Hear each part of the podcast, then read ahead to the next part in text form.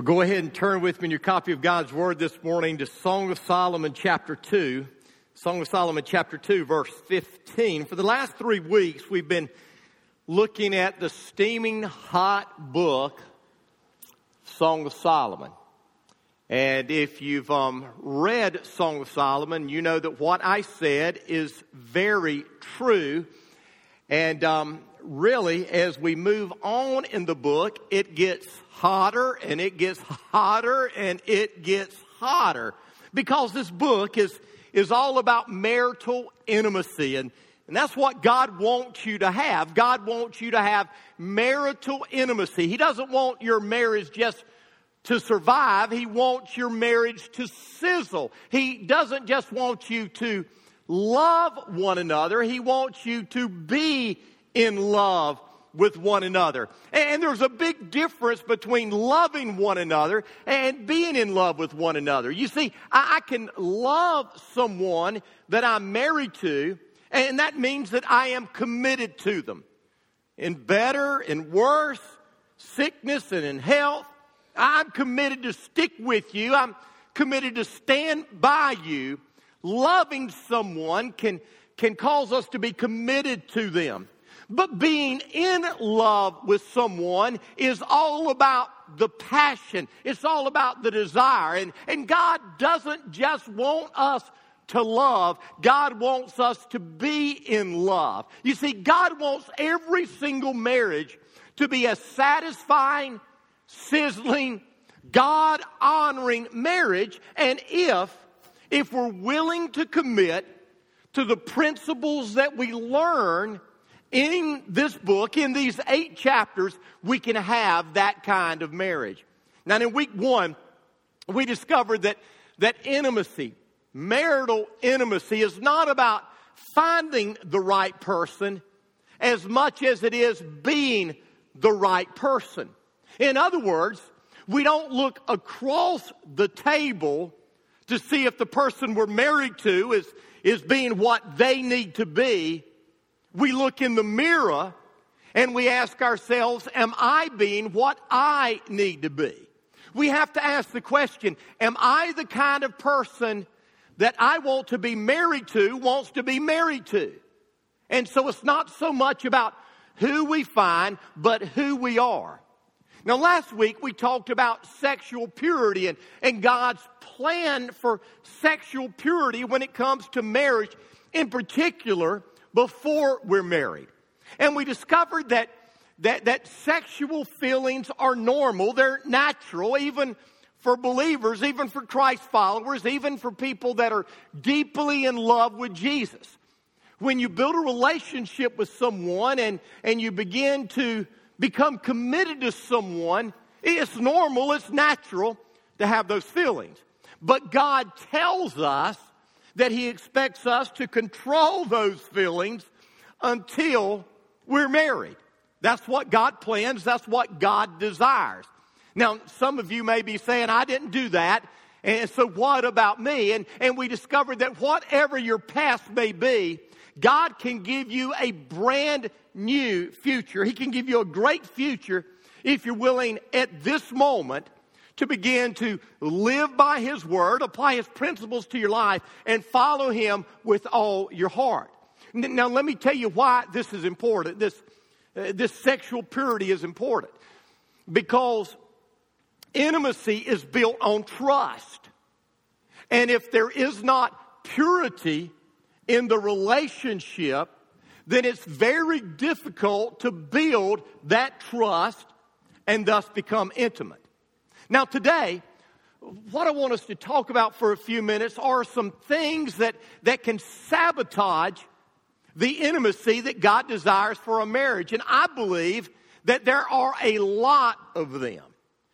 You, you see, when God established marriage in the Garden of Eden and when God knit the hearts of Adam and Eve together, they lived in a sinless utopia. But it didn't take long for sin to enter the picture. And, and with sin came problems. Problems that not only destroy our intimacy with God, but can destroy our intimacy with one another. And we discover that in the garden, don't we? Because when sin entered the picture, what did they immediately start doing? They started pointing fingers, they started casting blame, and the intimacy that they had before, they no longer had. You see, our enemy will do anything that he can to put a wedge between you and your spouse.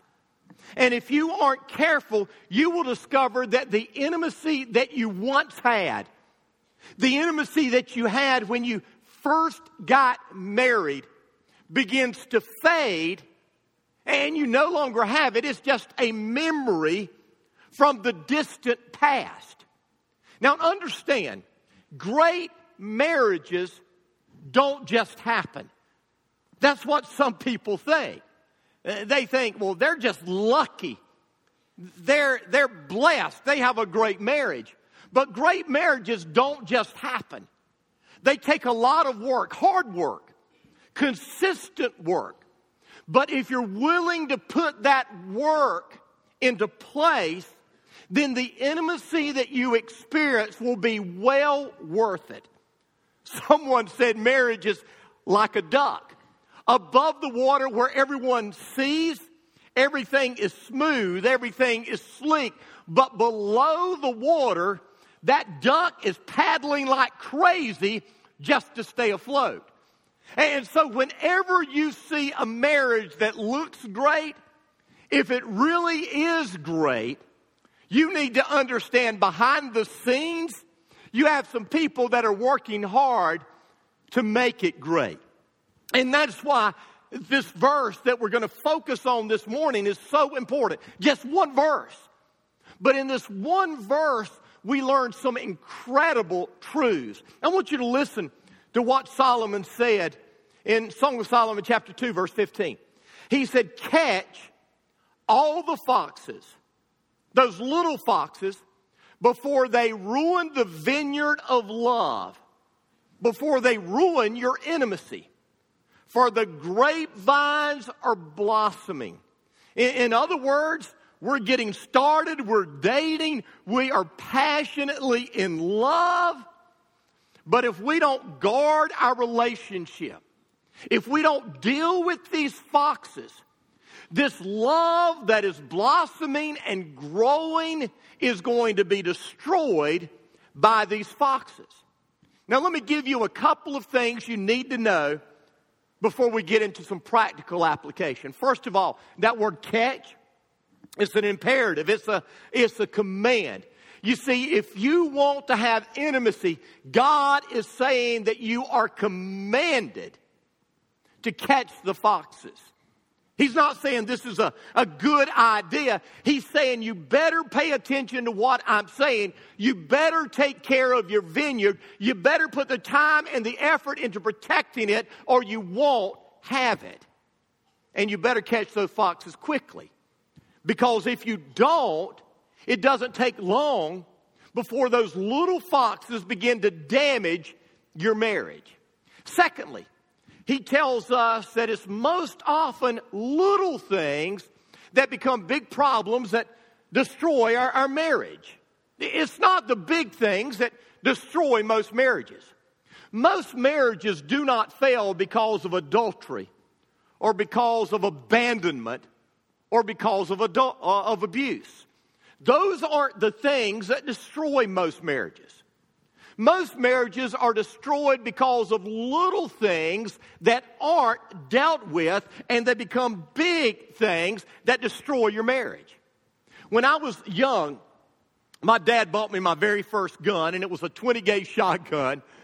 And we weren't big hunters, we never hunted that much, but my dad took me out in the woods in Darlington on Black Creek. And the very first thing I shot and killed was a fox. Now, I, now I've got to be honest with you. In my mind, I pictured foxes kind of like cougars and lions, tigers, these fierce, ferocious animals. But I shot this fox. It was a little tiny thing. It's about the size of a cat. It wasn't fierce, it wasn't ferocious. As a matter of fact, on, on the surface, it looked cuddly. I mean, it was one of those things that you just wanted to go and pet and, and rub its stomach and, and have fun with it. But what Solomon says is this little tiny fox that looks innocent, that looks completely harmless, if left undealt with, can destroy the vineyard of intimacy in your life. You see, what would happen is the foxes would sneak into the vineyard at night under the cover of darkness when they couldn't be seen and they would eat up the blossoming grapevine buds. And they would come back out and, and the crop, the vineyard that they were looking forward to enjoying and having wasn't there. Because these foxes came in and they destroyed the vineyard. Understand, if you ignore the foxes in marriage and just hope they go away, you will discover that your marriage, the one that you're committed to, is all of a sudden disappearing. The flame is, is going out. The fire is, is, is, is, is being put out. And, and that intimacy that, that you once had and that intimacy that you long for and you desire, you don't have anymore. And so Solomon tells us that we've got to catch the foxes. He tells us that it's the little things that most often destroy the intimacy in our marriage. And then the third thing that I think is important before we look into some practical application is this. If you follow this chapter, it's Shulamite that is speaking to Solomon. And she's asking Solomon to guess what? take the lead. Now, listen, it takes two to catch the foxes that destroy intimacy. But Shulamite is saying, Solomon, I want you to be proactive. I want you to get involved. I want you to take the lead. Men, we can't sit on the sidelines expecting our wives to solve all the problems that are going to destroy the intimacy of our relationship. God's plan, God's desire is for us to take the initiative, for us to take the lead. And ladies, listen to me. When your husband begins to talk about those little foxes, listen to him. Because he is trying to protect the intimacy of your marriage. And, if, hear me, ladies, if you shut him down time after time, when he begins to point out some foxes that need to be taken care of, before long, he will shut down. And he will no longer be proactive, and you will discover that what you long for and what he longs for, you no longer have. And so catch those foxes, all the foxes, the little foxes that can destroy the vineyard because the vines are blossoming, they're blooming. And so, what are some of the foxes? Well, there, there are any number of foxes. But I want to give you what I believe may be the top five. Now, granted, there are a lot of them, and these may not apply to you, but I will guarantee you that at least one or two of them will apply to you. Here, here's the first fox that I think destroys intimacy it's selfishness. And the Bible speaks of selfishness throughout. As a matter of fact, we're told over and over and over again that at the core, we are selfish people. We all are. I am, you are, at the core, selfish people. And we have to fight against our selfishness. We have to fight against our self centeredness. We have to fight against this all about me attitude. That is all about me attitude. And if we take that selfishness into our marriage, and we do, we will discover that it eventually creates problems. And this is how we know if selfishness has raised its head. Here's the phrase that we will hear if selfishness has raised its head. Well, they're just not meeting my needs. H- have you ever heard someone say that? N- none I have. And, and of course, I may be in a different place than you are. I'm a pastor and people come and talk to me, but, but I've had many people sit across the table, sit in a chair across from me, and, and say, My spouse just isn't meeting my needs. But listen, and I know this sounds a little bit different, but when you get married, it's not so much about you marrying so that someone can meet your needs. When you get married, you are marrying because the person that you're standing beside you are desiring for the rest of your life to meet their needs. It's not about your needs being met, it's about you meeting the needs of the person that you're marrying. If you want to get married so that someone else will meet your needs till the day you die, you don't want a spouse, you want a parent. If you're wanting to find a spouse, you're wanting to find someone that, that you love so much that with the grace and the help of God, you want to intersect into their lives and meet their needs. I want you to listen to what the apostle Paul said about marriage and needs. 1 Corinthians chapter 7 verse 3 you can write this, this verse down and, and look at it a little bit later in a variety of translations but this is what paul said he said a man should fulfill his duty as a husband, and a woman should fulfill her duty as a wife, and each should satisfy the other's needs. You see, when we get married, it's not so much about me having my needs met as it is me committing to meet the needs of someone else. And, and so, you see, when you get married, it's not about you, it's about your spouse. Now, I know that sounds crazy, and I, I know that some of you are going, well, if I live that way, they'll take advantage of me. And if that's the attitude you have, you're already in trouble. Do you hear me?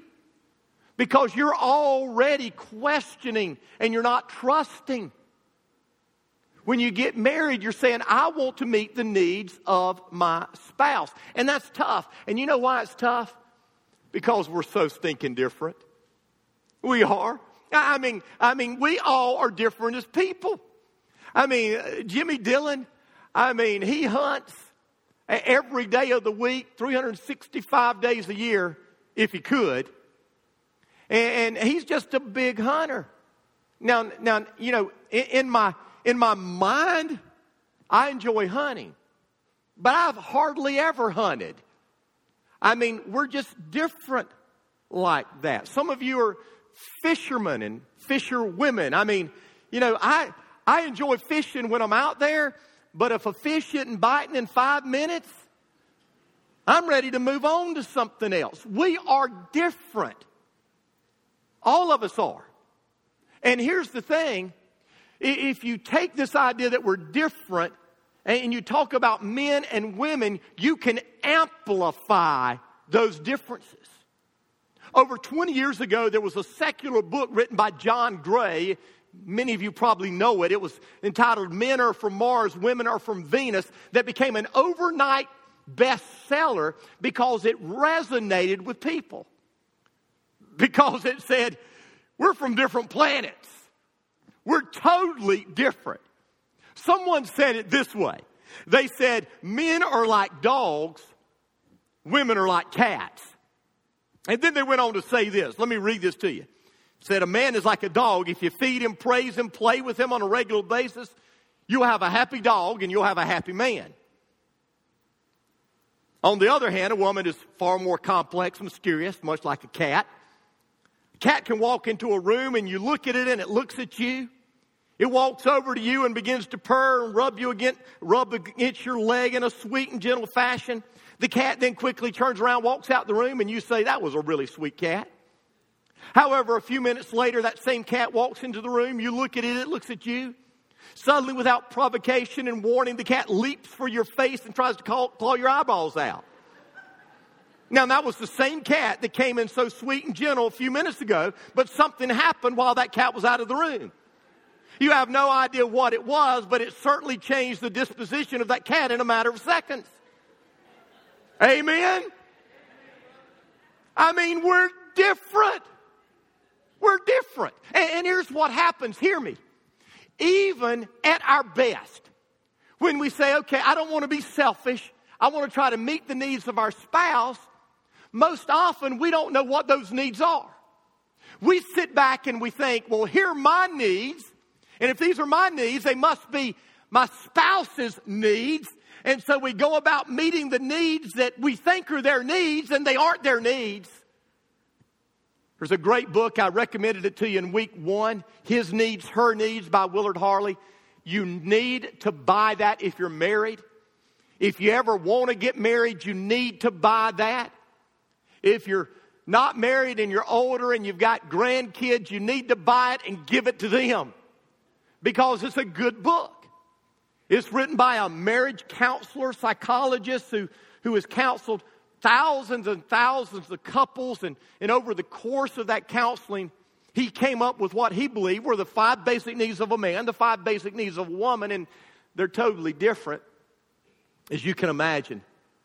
And, and I just want to give them to you. We don't have time to unpack them, but I want to give them to you. First of all, a woman's needs, and I'm going to tell you what to do with these after we get through. But first, a woman needs affection what he says is that's probably your wife's number one need and perhaps a man's number one failure. And by the way, affection isn't sex. You need to understand that. Affection is, is shown by our words, affection is shown by our kindness. Affection is shown by a gentle touch with no ulterior motive. And men, you know what I'm talking about. You know, when we start hugging up and holding hands and what you know, we're thinking this is a prelude. And can I tell you, your wife knows whether you think it's a prelude or not. And, and if you just start showing affection to your wife because you just love her and want to meet her needs, it will do wonders. The second need of a woman is communication. What he says is that if you will communicate with your wife, you'll have an inside track to her heart. It's verbal affection. Third, your wife needs openness and honesty. She needs to know that she can trust you, and that requires for you to tell her things. You're going to have to be willing to be transparent with her. The fourth need of a wife is financial security. We're going to talk about that a little bit later. But then finally, uh, the final need is commitment. Proverbs 5, verse 15 says, Be faithful to your own wife, give your love to her alone. Your wife needs to know that you're committed to her through the long haul. And men, let me tell you, when you do those things, when you seek to meet their needs, your marriage is going to be a whole lot better. So those are a woman's five basic needs according to Willard Harley. What is a man's five basic needs? Well, number one, you guessed it, sex, sexual fulfillment. Willard Harley said if the greatest need of a woman is affection. The greatest need of a man is sexual intimacy. And by the way, let me just say this to you, ladies. Uh, there's only one place that that sexual need is to be fulfilled, and that's in the marital bond between a man and a woman. That's the only place. And, and if your husband married you, what that's saying is out of all the women in the world, he chose you to meet the deepest, greatest need in his life. Now, some of you are going, Well, I cook for him. He can order takeout. You say, Well, I do his laundry. He can take his clothes to the dry cleaner. You say, Well, I clean his house. There's lots of people that will do that for you. And none of those things are wrong. If you want to order takeout, that's not sin. If you want to take your clothes to the dry cleaner, that's okay. If you want to get someone else to clean your house, that's perfectly all right. But, but your husband can't call someone else to meet that need sexual fulfillment. The second thing a man needs is companionship. Remember in the garden, God said it's not good for man to be alone. A man needs companionship. Now, women build their relationship through communication. Most men build their relationship through companionship. That's why you see young girls have sleepovers and they sit on the bed and they giggle and they talk. And little boys have campouts where they play capture the flag and football when they get all sweaty and smelly and stinky because they build relationships through doing. You've heard the old saying, the family that prays together stays together. Ladies, you need to understand that the family that plays together stays together. Third, a man needs an attractive wife. Now, some of you are going to say, Well, I knew men were pigs. I know you're going to say that. But you need to understand that you are the gauge of attractiveness for your husband. When he married you, you were that gauge of attractiveness. And, all you need to understand is, is men are visual. And, and that man wants to know that the woman he married is, is still doing everything she can to make herself beautiful for him. Fourth, a man needs support. He needs to know that his wife has his back. And then finally, a man needs admiration and affirmation. Did you know most studies reveal that men are more insecure than women? You say, I don't believe that study. I'm just throwing the studies out to you. They may be wrong for you, but most studies reveal that men are more insecure than women. And, and what that means is men need their wives to be their number one cheerleader. Now, as we share these needs, understand this doesn't mean that this is your wife's needs. This doesn't mean that this is your husband's needs. But what this tells you is that you need to sit down with your spouse if you're married. You need to have a powwow with them and say, What are your top five needs? Think about it and, and give me those one through five. What are your top needs? And, and how can I, in a loving way, meet those needs? Because that's the desire of my heart selfishness. The number two, fox, I believe, is, is boredom. The honeymoon is over. You come back home, you go back to work. All of a sudden, you have kids. You get busy making money and making a living. And before long, you discover that you're no longer spending time together. You're no longer taking the time to work on your relationship. You're taking it for granted. And you wake up one morning and you're thinking, we don't have fun anymore. And there are a lot of couples that do that. Now, there's a biblical example of this, not about marriage, but about the church. In, in Revelation chapter 2, Jesus is giving a letter to churches and he's writing a letter to the church at Ephesus. And this is what Jesus says to the church at Ephesus. He says, You have forsaken your first love. And then listen to what he said Remember the height from which you have fallen, repent, and do the things you did at first. Years ago, I was reading that passage, and, and I know it's speaking to the church. But all of a sudden, God just spoke to me and said, Rocky, the same thing that we do with God, we do in our marriages. When we're dating, we put effort, we put energy in making sure that we have a fun time together. And then all of a sudden we get married and everything changes.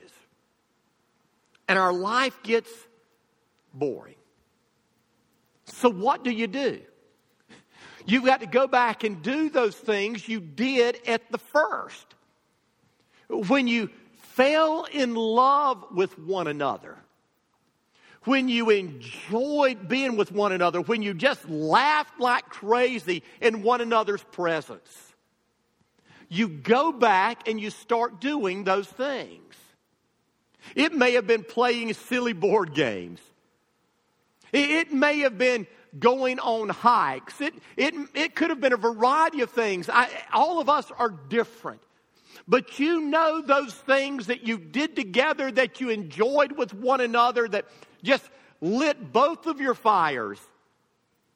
And what we need to do is we need to go back and we need to revisit and, and ask ourselves, why have we lost the fire? And, and oftentimes we've lost the fire because the things that built the fire we are no longer doing. And we've got to go back. And we've got to start having some fun again. If your relationship is getting boring, you and your spouse may be committed to one another, but I'll guarantee you, you don't have intimacy. The third fox that can destroy your intimacy is, is finances. In, in many marriages, this is what I've discovered you have a spendthrift and a tightwad. Now, you know what I'm talking about, don't you? A spendthrift is somebody that has no concept of money. You know, money really does grow on trees. I mean, if we run out, all we need to do is print some more. And then you have people who are tightwads. I, I know that you said you need a new pair of underwear, and I know that those have five holes in them, but I think you can last a little bit longer. They're only 10 years old. You, you know what I'm talking about, don't you? I mean, some of us are spendthrifts. We just can't, money burns a hole in our pocket, and some of us are tightwads. And can I tell you, in a marriage, it's probably good to have a spendthrift and a tightwad because you balance one another. I, I mean, I'm serious when I say that. Tightwads never have any fun. And you know the, the old saying, you can't take it with you? That is true. I mean, some people save and save and save so that one day they can have some fun and they die before they ever have fun. And so you need to guard against that, but at the same time, you need to guard against spending everything that you have because if you do, you're going to be really bad off when you get to retirement age if the Lord tarries. Did you know that 64% of families argue over money? 54% of divorces occur over money. The mismanagement of our money can make our life miserable. It can destroy relationships. But there are several things you can do. Again, we don't have time to go into these in detail. I'm going to give them to you. You can study them for yourself. But you've got to come up with a plan. That's just a budget. You've got to come up with a plan. How much do we make? How much are we spending? And if what you're spending is more than what you make, can I just give you a little mathematical formula? You're either going to cut what you spend or you've got to make more. Amen? I mean, you can't continue to spend more than you make. And you say, well, we just can't live on what we make. Yes, you can. It, may not be as fun, but you can live on what you make. I mean, my wife and I, can, can I just be transparent for just a moment? I don't want to get into this in detail. Uh, this is for another day. But I mean, up until the last several years, I mean, my wife and I, from day one, when we made hardly nothing, I mean, we just chose not to spend a lot of money on vacations and things like that. I mean, I had friends, I had family members that would, you know, spend a whole lot of money to go on these trips and these exclusive vacations and different things like that. And that's good, that's great, and there's no problem with that. But we chose not to do that.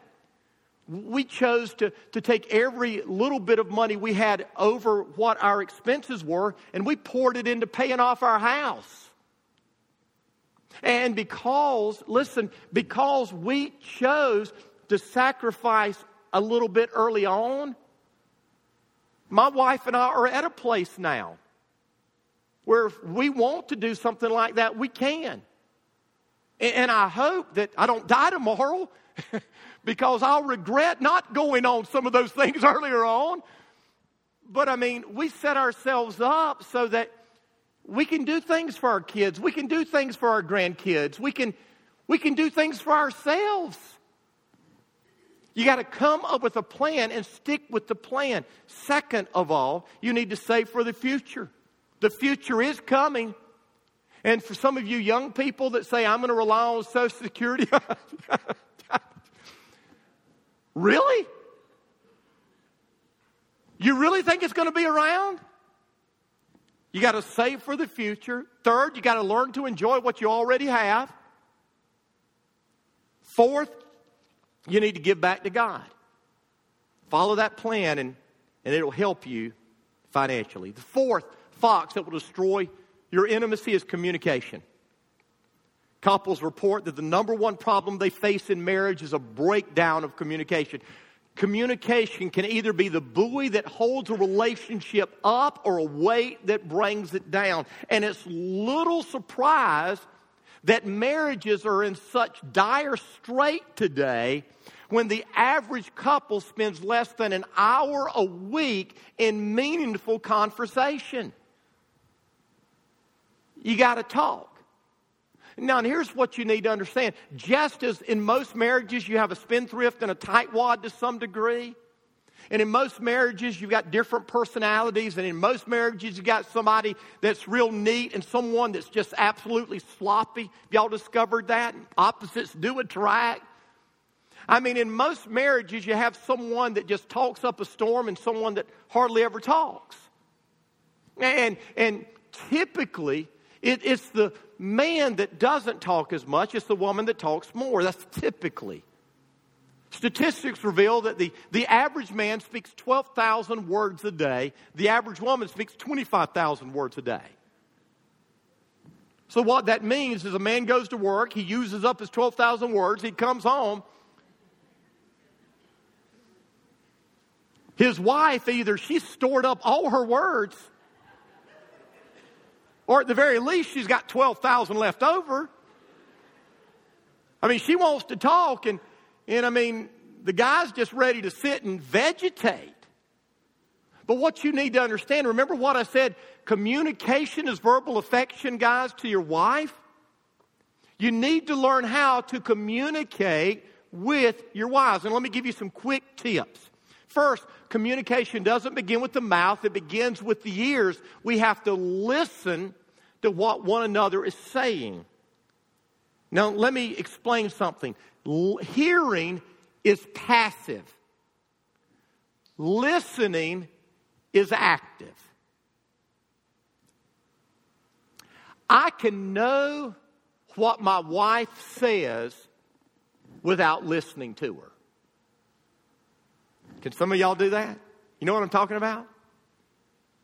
Last night I was working on my message and she was in the kitchen and she was talking about something and I, I was in there and I didn't respond to her. She asked a question or said something. She was cleaning the kitchen. Normally I'm helping her and let me just put out my card there. Normally I help her. But I was finishing up my message and so she was saying something and I heard what she said. She said, You're not listening to me, are you? And I said, This is what you said bop, bop, bop, bop, bop. I repeated it word for word. Don't tell her this. But I wasn't listening to her. I heard her, but I wasn't listening. You see, listening is when you're engaged. Did you know that the overwhelming majority of what we say doesn't come from our words. Only 7% of what we say come from our words. The rest of it comes from our tone or, or from our body language. And, and statistics reveal, get this, because you better, you better understand this, because some of you are saying, you know, well, my wife tells me that I'm not reading her correctly. Ladies, listen to me. Statistics reveal that your spouse reads you correctly the overwhelming majority of the time. And so quit playing that card. Oh, that's not you. You just read me wrong. No, he didn't. No, she didn't. You're mad. Admit it. Admit you're ticked off. Admit you're frustrated. Admit it. Because your body language and your tone communicates something. And so communication begins not with our mouth, but with our ears. Second, focus on what she wants to talk about, your spouse. Learn to tell her what's going on in your life, men. Women tend to be amplifiers, men tend to be condensers. You know, you, come home, your wife says, How was your day? Great. Tell me about it. It was great. And the reason is we condense things. Our, our, wives amplify. No, give me all the details. Who did you meet with? Who did you talk to? What did you do? Who did you see? I don't remember. That's how we are. But men, we've got to learn to communicate. Set aside every day to talk to your spouse. It may be at dinner, at the table, whatever. Now, here's the final fox, and let me get this and we need to close. The final fox is conflict. You see, we don't know how to fight constructively. Now, let me tell you something because you need to understand this. Conflict in marriage is inevitable. Couples that say that they don't fight are either lying or they have bigger problems. Did you hear me? I want you to hear me. Conflict is inevitable. And so if a couple says, I don't fight, either they're flat out lying or there's a bigger problem. Now, what is the bigger problem? The one who is disconnected has either been abused or neglected to the point that they have just chosen to roll over or stay cold and retreat. Because when you get two people together with divergent opinions and views and personalities and ideas, you're going to have conflict. Conflict is inevitable. It's not, are we going to have conflict? It's what are we going to do when we have conflict? Now, here's what most people do they choose to either fight, we've got a conflict, and the goal of a conflict is to what? To win it. And so we fight and we get our argument down pat. We get ready. We take no prisoners. I'm going to win this thing. And can I tell you, when you fight in a conflict, you have no winners. The second thing that most people do is they flee. I'm not going to deal with this. It's uncomfortable. Leave me alone and in, in five minutes, in 10 minutes, in an hour, I'll be okay. I don't want to talk about this. And you come back and, and you've moved on. But listen to me. Look, you haven't moved on because you haven't resolved the problem. You've just covered it up, you've buried it, but it is going to come back. And so, what do you do? Well, you dialogue, you deal with the issue. So, let me give you some guidelines. You choose to react, to act, not react. Acting is proactive. Reacting is reactive. and you don't react to what it is that sets you off. You act. Second, you define the issue. What is the issue that has created the conflict?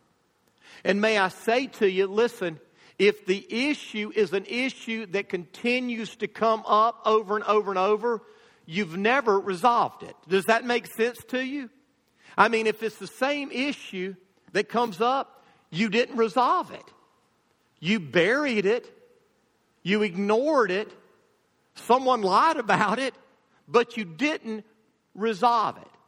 Third, you've got to be honest on how you feel. Your feelings are an important part of this thing. Because the fact of the matter is, sometimes your spouse may say something or do something that they really do not understand causes you to feel a certain way. You may have a, a harsh tone about you, and you don't even realize it. And because of that, your spouse is feeling beat up and beat down or, or yelled at. And, and all you have to say is, you need to understand when your tone gets like that, I feel like. So you've got to tell how you feel. As you're dialoguing, don't just focus on the problem, focus on the good. I, I mean, as you're dealing with problems, if all you ever do is focus on the bad, then it's going to create a critical spirit. Finally, determined to talk, and I say finally, there is one more. Determined to talk about this rather than walk away. Commit to resolve it. And that takes me to the final thing. You've got to be willing to forgive. In Ephesians chapter 4, it says, Do not let the sun go down on your anger. It's a good word for married couples, isn't it? Have you ever gone to bed angry with your spouse? Did you raise your hand? Yeah, a bunch of liars. I, I mean, I, I have. I, I have. And can I tell you what I do when, when I go to bed, bed angry and mad, now you may not do this, but what I do is I go, when I go to bed angry and mad, I, I, I'm on the very edge of the bed, facing the wall away. If my wife comes in after me, I fake that I'm asleep. If her toe touches me, I move it. There's no toe action here. It's no touchy at all when I go to bed angry. And for me, I'm a huffer. You see, some people, when they go to bed angry, they're silent. For me, even when I'm faking that I'm asleep, I huff. some of you know what I'm talking about, do you? And that, that, that creates problems. You don't go to bed angry. Now, some of you, some of you may have to stay up for three or four nights. I mean, but what you do is you resolve, we're not going to go to bed angry, angry. We're going to solve this thing before we go to bed. So you learn to fight constructively. Conflict is inevitable, but we're not going to have winners or losers. We're going to resolve this thing. Now, here's what I know. All of these foxes that I've addressed, they're just some of the foxes. And what Solomon says in this love song is you've got to catch all the foxes, those little foxes that come into the vineyard. And, you may have others, but hear me, as a couple, if you really want this passionate intimacy that you read about in Song of Solomon, you're going to have to work at this. If it's selfishness, you're going to have to admit it. If it's finances, you're going to have to address it. If it's communication, you're going to have to step out and learn how to communicate. If it's boredom, you're going to have to start having some fun. If it's you fight to win or you flee from the fight, you've got to quit it because it's destroying your intimacy. And here's what I know the Holy Spirit of God, who gave us the book of Song of Solomon, wants you to have an intimate relationship with the person you're married to. And His power living in you and working through you can help you. I want you to bow your head. Now I want you to close your eyes and with your head bowed and with your eyes closed for you who are married. I don't want you to talk to your spouse right now, but, but I want you to begin to think. Is our relationship sizzling hot, passionate? Is it intimate, like Solomon and Shulamite? And we're not talking about physical intimacy because the physical intimacy is only a part of it. But we're talking about I am still passionately in love with my spouse. I'm not just committed, I'm in love. That's what God wants. And so if you're not there, identify what are those little foxes? And men, I would encourage you to be proactive. Sit down with your spouse and begin to talk through those things. Ladies, if your spouse isn't here in a gentle way, when you go home, just in, encourage the two of you to listen to this message together when it's posted online in a couple of days. And then talk about these things because that's what God desires. Let's pray. Father God Almighty, create in us an intimate, passionate love for our spouse, those who, of us who are married. Lord, I pray for those that are aren't, we will prepare for this. For those who, Lord, are not looking to be married, Lord, we will be an encouragement to those who need this. And I pray this in Jesus' name. Amen.